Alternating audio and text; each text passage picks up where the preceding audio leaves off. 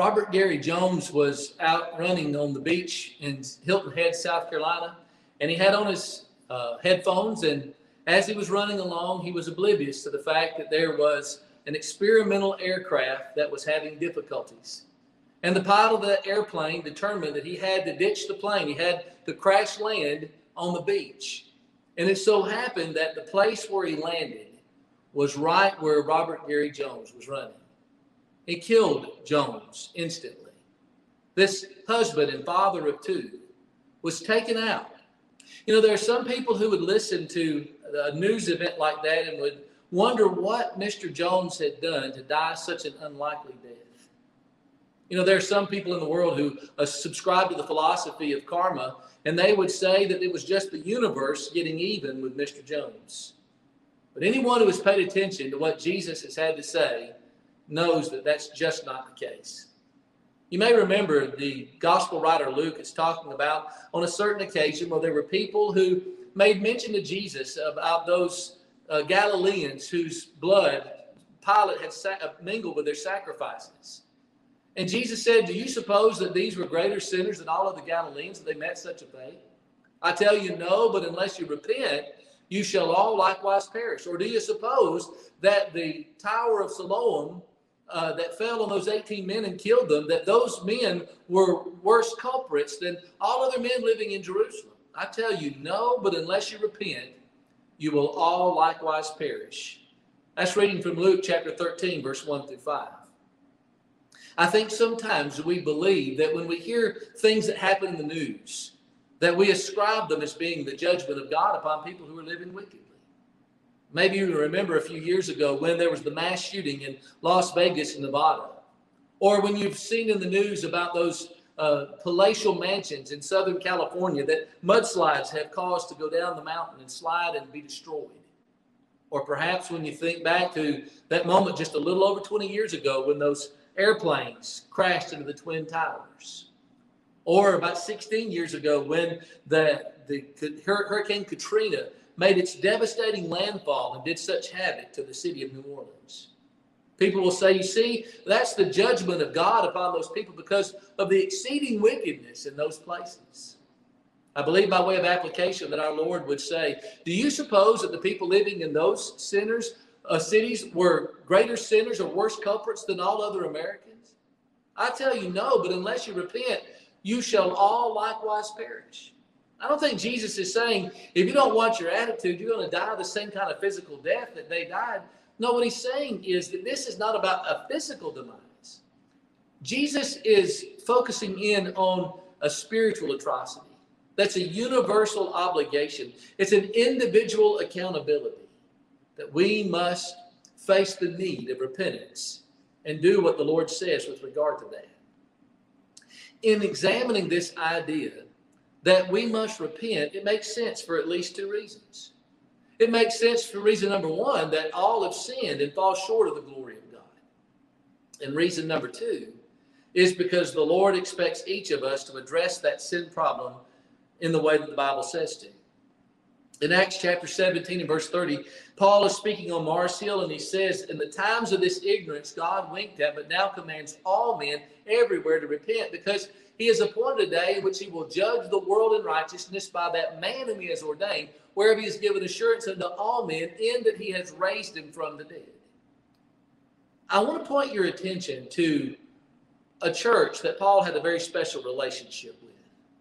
The Apostle Paul was responsible, it seems at least in part, for the establishment of the church at Corinth, according to Acts chapter 18. We read in Acts chapter 18 and verse 11, and we see that Paul camped out in Corinth for a year and six months, teaching the word of God to the people there, and the church is flourishing and growing. Things are going well, but there are problems in this place.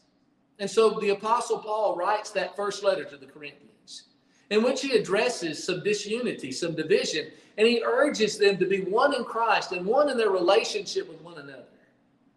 Well, sometime shortly thereafter, the Apostle Paul is able to write a second letter in which he says that they have addressed a lot of those problems and that the majority of them have now, in fact, become united in Christ and with one another. That being the case, the Apostle Paul has words of commendation to them. It's a very personal letter in which Paul lets his hair down and talks about some of the struggles that he is having, his concern about those that didn't accept his apostleship, but he also is showering the letter with thoughts of comfort. Look at Second Corinthians chapter 1.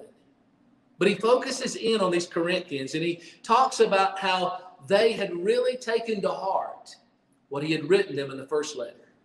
I want to focus your attention on Second Corinthians chapter 7 and the reading is from verse 8 through verse 11. So if you have your Bibles and you want to turn there, that's really where this lesson is going to be taken from. Second Corinthians chapter 7, beginning at verse 8. And the Apostle Paul says, For though I caused you sorrow with my letter, I do not regret it.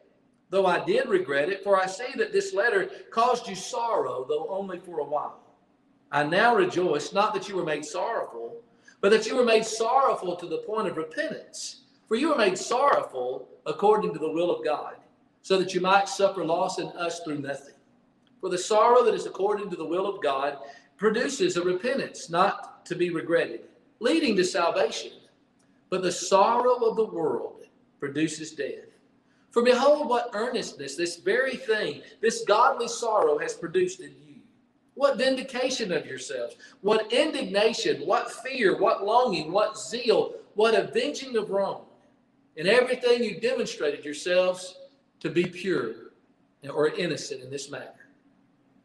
Of all that the Apostle Paul is saying in this letter and in this passage, I believe he gives us one of the most comprehensive definitions of repentance that there could be. He's moved by the Holy Spirit, so these are God's words through Paul to tell us what's involved in the process of repentance. You know, it's not an act, though it does involve an act.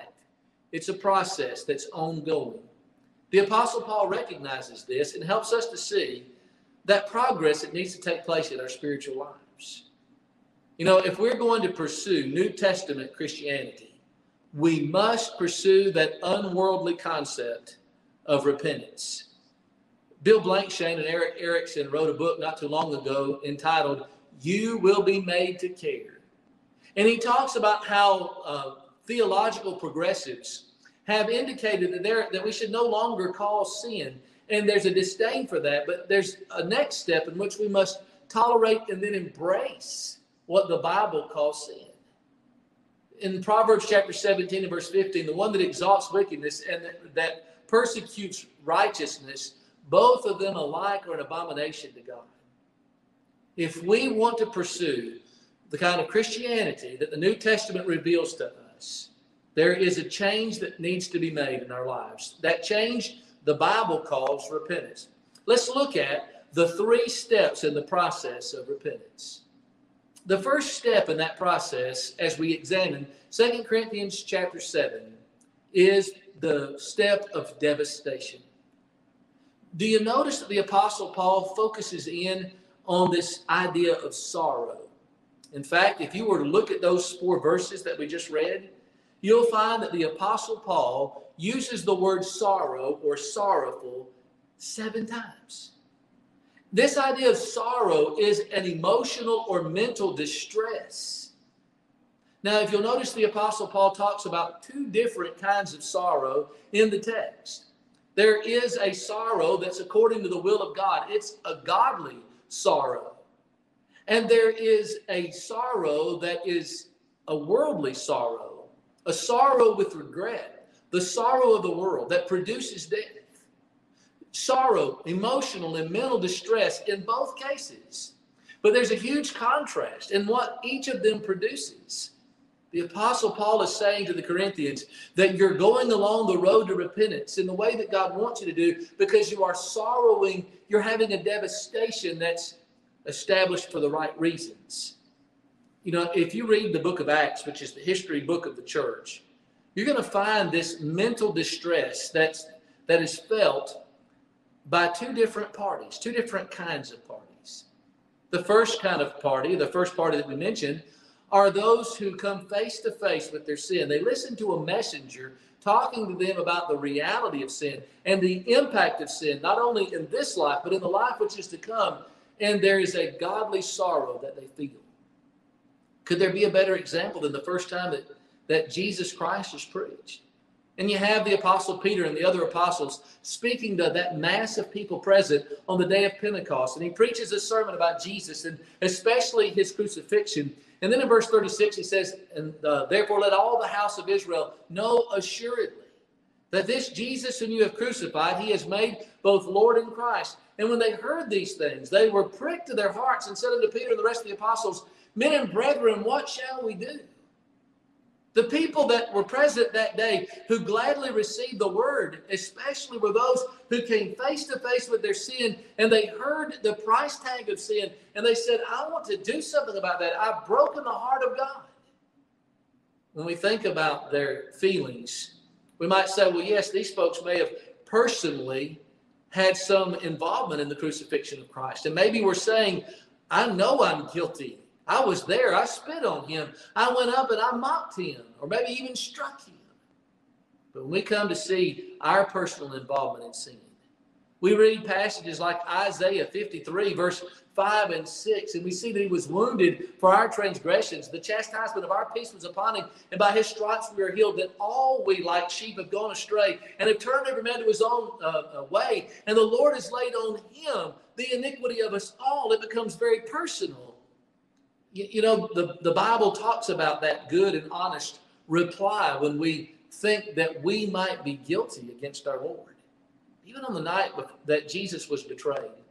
In Matthew chapter 26 and verse 22, Jesus is warning them that one of them is going to betray him. And in response to that, they were deeply grieved. There's our word. And they said, Surely not I, Lord. But you know, there's another word, it's a different word that is used to describe people's reaction to hearing the gospel preached to them. It's the word that's found in Acts chapter 5 and verse 33 of the Sanhedrin Council and, and the feeling they had when Peter and John were preaching to them. And it's the feeling that is described by Luke in Acts chapter 7 and verse 54 as the people are listening to Stephen preach his indicting sermon. They were cut to the quick, they were cut to the heart. But it did not make them grieve over their sins or be sorry for their sins. It made them angry, boiling over. It made them want to make the preacher sorry that he had said anything about that. You see, we have a choice between either of these reactions when we are confronted with the reality, the presence of sin in our lives. We can feel godly sorrow that makes us hurt that we hurt our Lord, that our Lord had to die because of our sins. we can get angry, defensive, and, and rationalize, give excuses for why we are staying involved in that activity.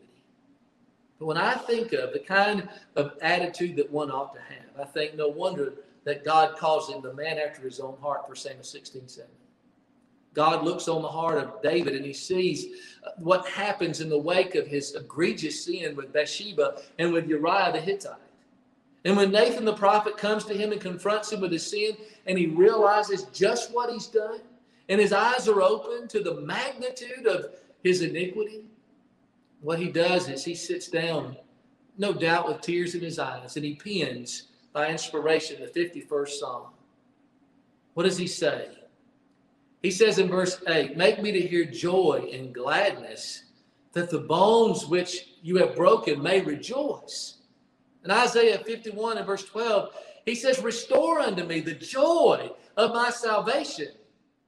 And in verse 14, he says, Deliver me from blood guiltiness, O God, you God of my salvation, my tongue shall sing aloud of your righteousness. When we're confronted with the reality of our sins, we have a choice. We can cause it to let us boil over in anger at the messenger, or we can feel remorse but do nothing about it. Isn't that Judas's problem? In Matthew 27 and verse 3, he felt sorrow, but instead of changing and, and making things right, he goes out and he hangs himself. Or we can rationalize and justify.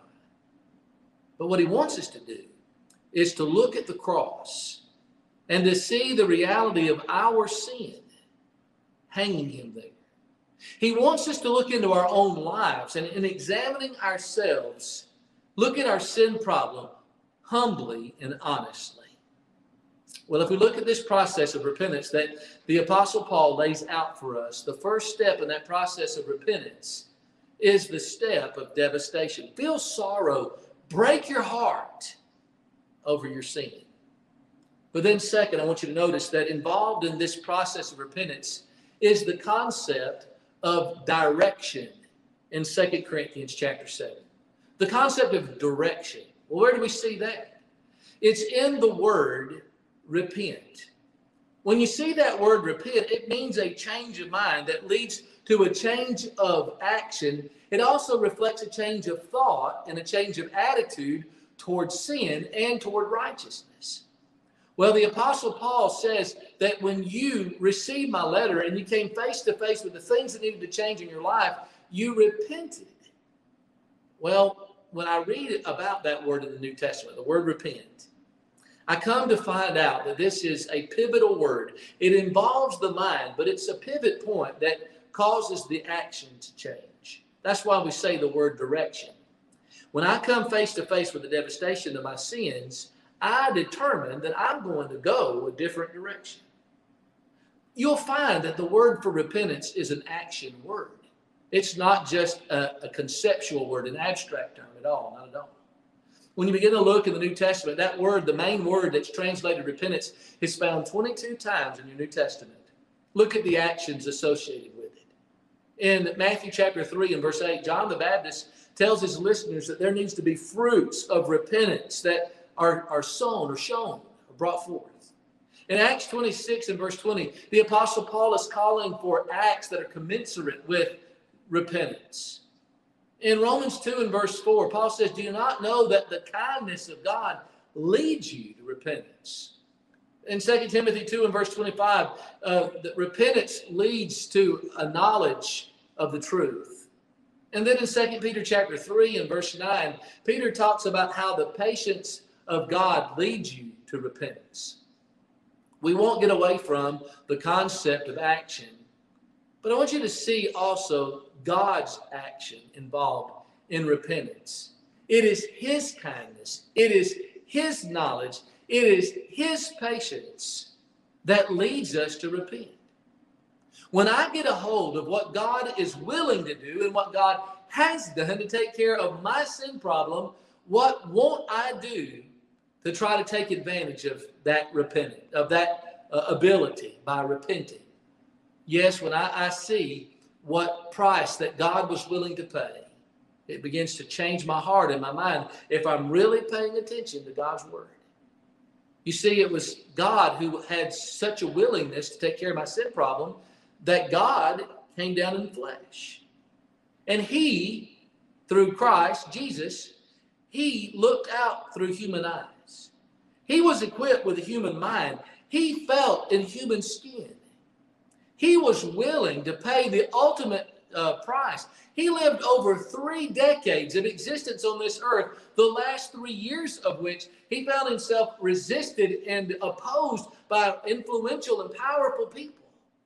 How many of the multitude of passages that are out there that say that he was tempted at all points like we are, yet without sin, and then he pays the ultimate price? For our sins. His love and his gift should reach into our hearts. You see, he who loved like no one else could love, John 15 and verse 13, was hated more intensely than anybody else ever has been.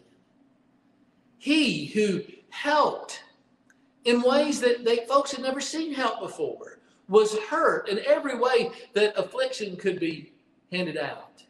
He who gave everything, Second Corinthians chapter 9 and verse 8, had everything taken from him, had justice, had fairness, had kindness, and then ultimately had his life taken away from him.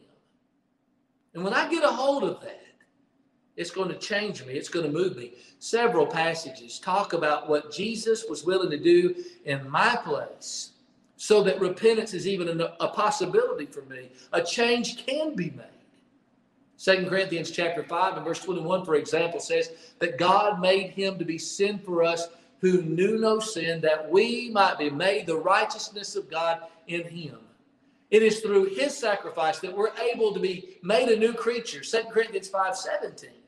That by him we're reconciled to God. Second Corinthians 5 and verse 19. We can be made righteous who are unrighteous holy who are unholy through his substitute sacrifice. Or how about Galatians 3 in verse 13, where the Apostle Paul says that Christ redeemed us from the curse of the law, being made a curse for us, as it is written, Cursed is every man that hangs upon the tree. Peter adds to the discussion in 2 Peter chapter 2, verse 22 through 24, who says that he did no sin, neither was there any deceit found in his mouth, who when he was reviled, reviled not again. When he suffered, he threatened not, but he kept on committing himself to him who judges righteously. And he himself bore our sins in his body on the cross, that we should die to sin and be made alive to righteousness. 2 Peter 2, verse 22 through 24. In Charles Hodges' book, Amazing Grace, he, he writes in different chapters about the requirements of grace. And one of those requirements is repentance, of course. And he illustrates the, not only the need, but the beauty of repentance with the story of the prodigal son in Luke 15, verse 11 through 32. He said that that boy who was coming home saw an old, broken hearted dad run. He saw grace. The older brother didn't see grace. The other brother, brother didn't want grace. The older brother rejected grace but not the prodigal son. In essence, he said to his father, I will come, I will be a servant. I will live in town. I will go before the church. I will face the, the older brother. I will live in town. If you're willing to love me this much, there's not anything that I won't do for you. And I believe that when our hearts are open to the reality of what God has done for us on the cross of Calvary, we'll fall over ourselves in order to repent. When I look at what Paul is saying about repentance in Second Corinthians chapter 7, I see, yes, that it involves a devastation, a sorrow over sins, but it also involves a direction, a willingness to repent and go another way because of what our Lord has done for us. And then it leads us to the final step of repentance that we read about in Second Corinthians chapter 7. And that's a demonstration. You'll notice in verse 11, the Apostle Paul says that this, um, that he's already said in the verses previous, uh, led, it produced something in you. If you think about where we've been so far, we see that repentance involves a conviction of the heart, it involves a determination of the mind, but it also involves actions in the body. You know, the Apostle Paul having to reach out to these brethren, this is not the first time he reached out to them and he helped to minister to them in order for them to obey the gospel. Think about their lives before they came into Christ. The Apostle Paul says, Do you not know that the unrighteous shall not inherit the kingdom of God? Do not be deceived. Neither fornicators, nor idolaters, nor adulterers, nor effeminate, nor homosexuals, nor thieves, nor covetous, nor drunkards, nor revilers, uh, nor swindlers shall inherit the kingdom of God. And such were some of you. But you are washed, but you are sanctified, but you are justified in the name of the Lord Jesus Christ and in the Spirit of our God. The Apostle Paul, there in 1 Corinthians 6 9 through 11, says, Wow, look at the changes that you are willing to make. But then there are the, the changes that needed to be made in their lives at the time. These are Christians. The Apostle Paul says, You've got to make some changes. You're embracing somebody who's living in sin and you're, you're glorying in that. And that doesn't need to be the case. You need to take care of that problem in the biblical way. You need to remove that person from among you, that leaven that's leavening the whole lump. You need to restore the purity of the body of Christ. And there were the myriad of other personal problems that they had to address. And in Second Corinthians, you see the process at play. The Apostle Paul lists some things that they did. And I don't think he's giving them a checklist. Here's the bottom line He's saying that the things that you needed to change, you, you set out to make sure that you change. Let me just walk you through very briefly the seven things that the Apostle Paul said that they did in order to address this. How did they demonstrate their repentance? Well, there was an urgency, there was a, a desire to take care of the problem immediately, to not let it sit there, not let it uh, hang out there and say, oh, I'll deal with that problem uh, later on in life or down the road or, or just even the nebulous later. They were wanting to address it right now and not let that go on. But you'll also see that there was a defense, not a self defense or being defensive in posture. This is from the word apologia. This is the idea that I want to prove my innocence. I'm going to make an apology for the repentance that has taken place in my life. That's the attitude of repentance. That's the demonstration that needs to take place. The Apostle Paul told another church that in Romans chapter 6. What shall we say then? Shall we continue in sin that grace may increase? Increase? May it never be. How can we who have died to sin live any longer therein? Romans chapter 6, verse 1 and 2. No, there is a desire to get in there and say, I'm going, I can show you that I'm trying to live more like Jesus every day. I, I, my life has been being transformed, Romans 12 and verse 2. I am walking in the light in which I find assurance and forgiveness, but I'm walking there. First John chapter 1.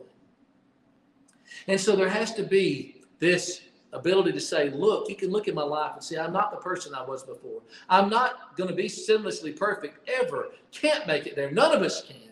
But I'm striving to walk behind Jesus every day.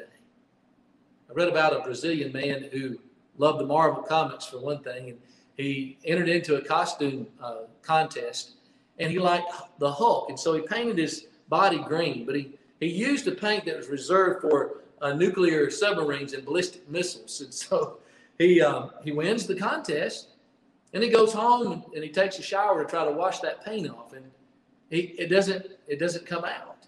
So he takes another bath and another bath. It takes 25 baths, according to the local media, using solvents and paint stripper, and he's still green.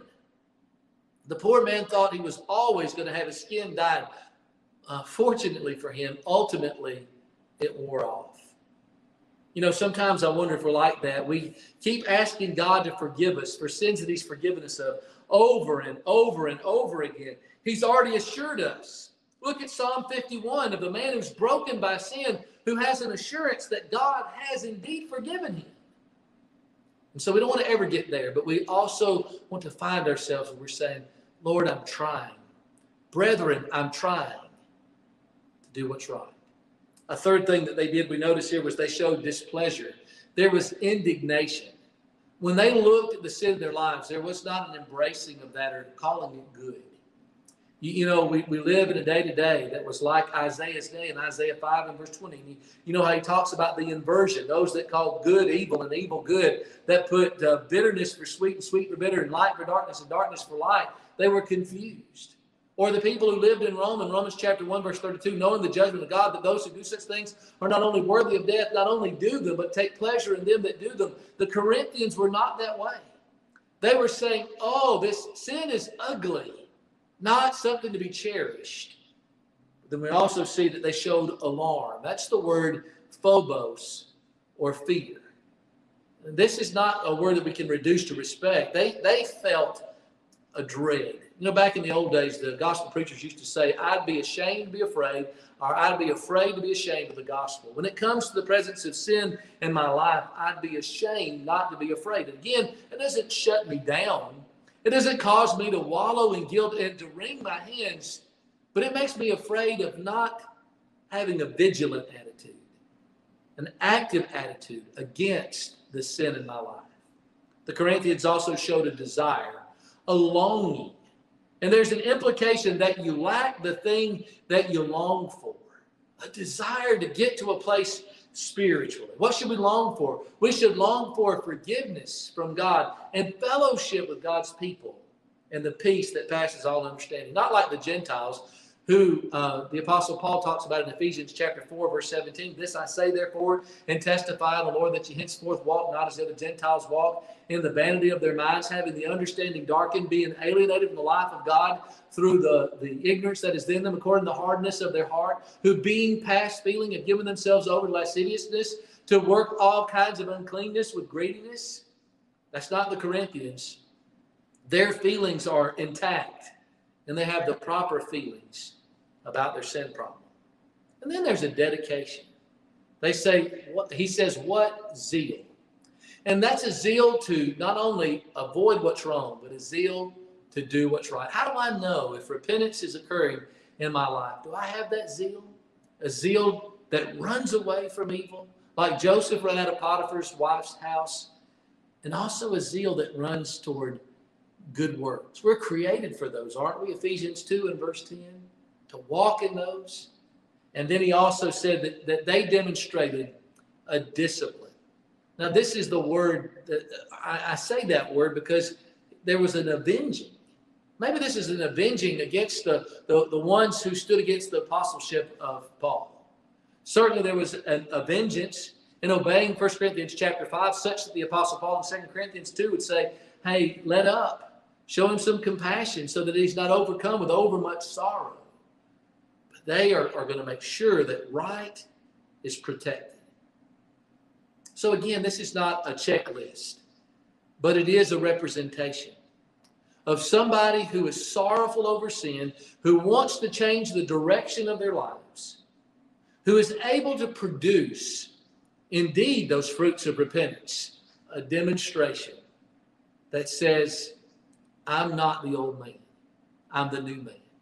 That's how Paul would would paint it for us in Ephesians chapter 4, verse 20 through 24. You've put off the old man, you've renewed the mind, you've put on the new man.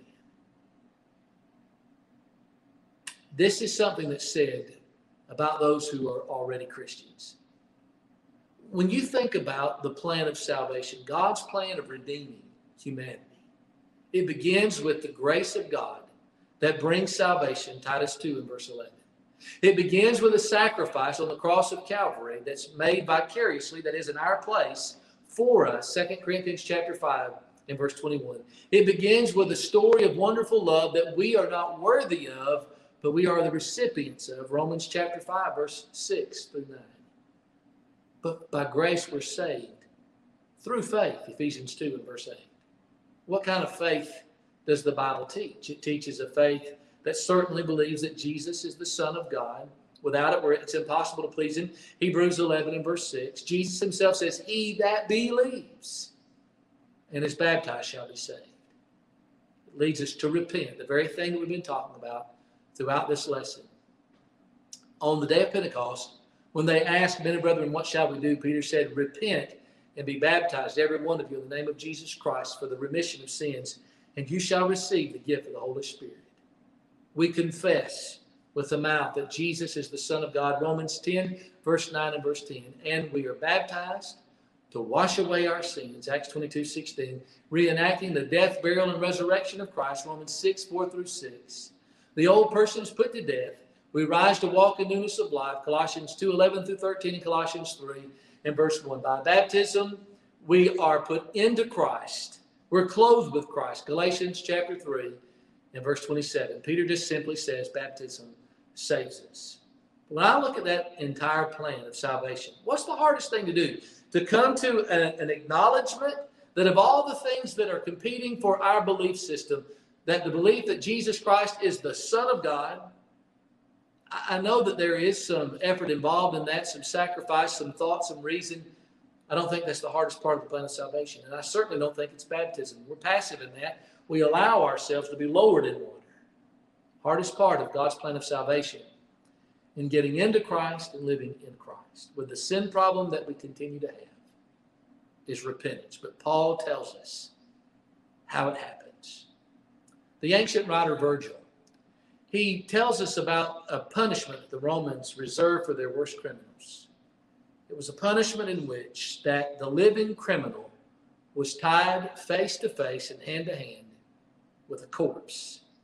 And they were required to carry around that corpse everywhere until the stench and perhaps the disease of that corpse drew the very life out of the condemned criminal. Certainly cruel. Certainly something that no one would ever want to do. Is there anything that bad?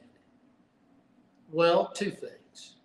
Number one is hanging on to the old man when there is no need to.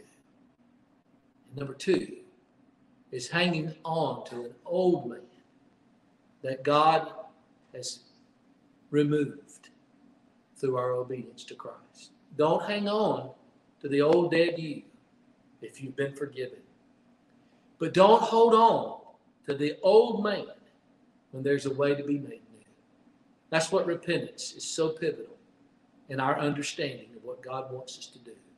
I hope that you'll consider these words, these thoughts from 2 Corinthians 7 8 to 11, and see that process of repentance devastation, direction, and demonstration.